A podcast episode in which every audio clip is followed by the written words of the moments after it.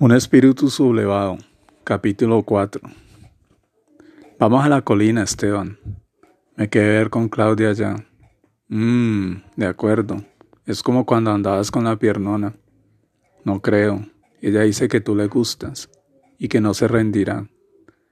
Me es indiferente. Una más. No me gustan las mujeres con alma de ramera. La quisiera más sosegada. Yo soy un alma turbulenta. Tú comprenderás. Solo te aconsejo que le des duro cuando puedas y no te comprometas con ella. Entonces ya paso por vos. Llegaba, y llevaba a mi pequeño a su cuarto. Y se me ocurría leerle un cuento. Sí, el cuento de Peralta. Era algo largo, pero valía la pena. Él me miraba con sus expectantes grandes ojos y a veces sonreía. Al rato se quedó dormido. Yo no había terminado de leerlo. Al otro día me reclamaría el fin.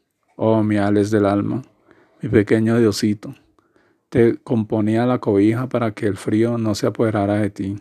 Mi ales adorada. Y después mi madre, que para dónde iba, que otra vez de parranda, otra vez, no le contestaba. No valía la pena, no lo entendería. Pronto vas a descansar de mí. Era una amenaza. ¿Yo qué podía hacer? Tomar cápsulas de cianuro. La casa estaba vacía desde la muerte de mi padre y mi, pa y mi madre, mi madre libraba una, una guerra contra mí. Llegué como a las ocho a la colina. Raúl estaba con Claudia. Se reían de algo. Yo me fui aproximando poco a poco, ascendiendo por una especie de pendiente. Les dije un seco e hipócrita hola, porque no quería a esa mujer en medio de los dos. La decadencia era solo nuestra, el hecho de querer enrumbarnos, Derrumbarnos hasta alcanzar casi el grado de la muerte era asunto de nosotros. Hola, dijeron los dos, y siguieron con un asunto que los hacía reír. Voy a tomarme una cerveza, decía caminando hacia el fondo, buscando un vendedor con su nevera y copor. Yo estaba buscado, deseaba que se fuera esa mujer, pero de acuerdo, pero de acuerdo a lo que observaba, eso sería imposible. Así que caminé hacia el parque del acueducto a ver si un plón de marihuana le daba sentido a la noche. El parque estaba iluminado. Caminé por la calle prendiendo mi porro. Empecé a fumar despacio como si tuviera mucho tiempo. Fui consumiendo el cigarro dando vueltas en círculos hasta llegar a la cima. Allí había una pareja amándose. Me quedé viéndolos y sentía envidia, envidia de la luna que los bañaba de la vida que los envolvía, la pasión que los, que los sosegaba. De repente sentía una inmensa tristeza por mí, como esos sentimientos de los bipolares cuando están en, en el momento inmundo y después pensaba en esos personajes que estuvieron en el cautiverio nazi, Primo Levi y Jana Mary. Habían envejecido prematuramente por consecuencia del sufrimiento. Sé que Amery se suicidó y Primo Levi tengo mis dudas, creo que también. Y luego ya no me podía sostener sin sentir tristeza, y no sabía por qué. Yo no. Yo no había estado en un campo de concentración. Así que me marché de ese lugar sin despedirme de Raúl y su ramera. Caminé hacia el peñón y no encontraba a nadie. Creo que no quería encontrar a nadie. Doblé hacia la gruta.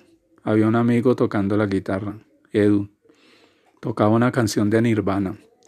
Me senté al lado mientras él gritaba One baby, two, another set, and looking met to. Y yo permanecía callado. Necesitaba mi primera dosis de heroína, que no digamos restaurar a la noche. Edu interrumpió la canción diciéndome, yo te conozco, Esteban. Hace mucho no andaba solo. ¿Dónde está? ¿Dónde dejaste a tu fiel escudero? No me digas, yo adivino, anda con una mujer. Correcto. Solo quiero una dosis de H. H, H, deja de consumir esa mierda, cabrón, me decía. Mira, solo una, y perderme hasta mañana. Quisiera que esta noche no existiera, ¿eh? Decirle a Franz, anda por acá, ¿verdad? Y caminé hacia la iglesia donde se encuentra, donde se encontraba el Franz. Y tan solo me miró para saber lo que necesitaba, una dosis. Bueno, fue fácil. Así que caminé hasta la quinta, necesitaba un hotel eso no se podía ir, eso no se podía al aire libre. Allí estaba observando un inmenso espejo en el techo, un espejo que me multiplicaba de forma abdominable. Fui al baño orinando y después a calentar la heroína para que se disolviera. Me la fui inyectando poco a poco, sintiendo una inmensa paz, y luego me sumergí en el abandono existencial. Me tiré a la cama quedando inmóvil en el espacio dilatado, en el, en el espacio dilatado en el tiempo.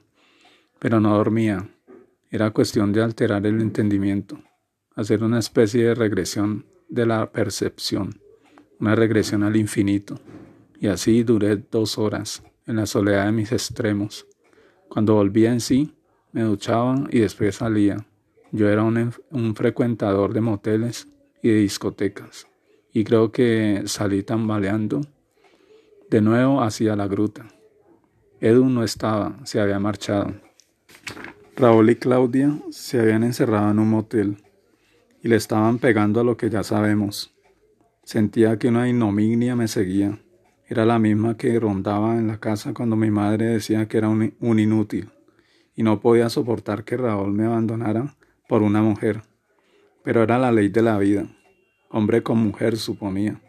Yo por mi parte volví a mi casa entrando a hurtadillas. Mi madre estaba en el más de los Soberanos sueños. Yo hurgué en la cocina algún alimento abandonado por mi madre a la suerte de la intemperie. Encontré un pedazo de carne asada.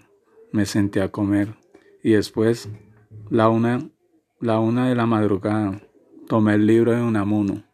Leí algunas páginas con el fragor de la noche y tomaba notas en una libreta de apuntes. Ahora estaba allí sentado con mi propio fantasma un fantasma que se reía de mí. Conocía bien todos los recovecos, todos mis recovecos, mis temores, mis sueños fallidos, y sabía que más tarde que temprano me suicidaría, como si esa rueda no se pudiese detener.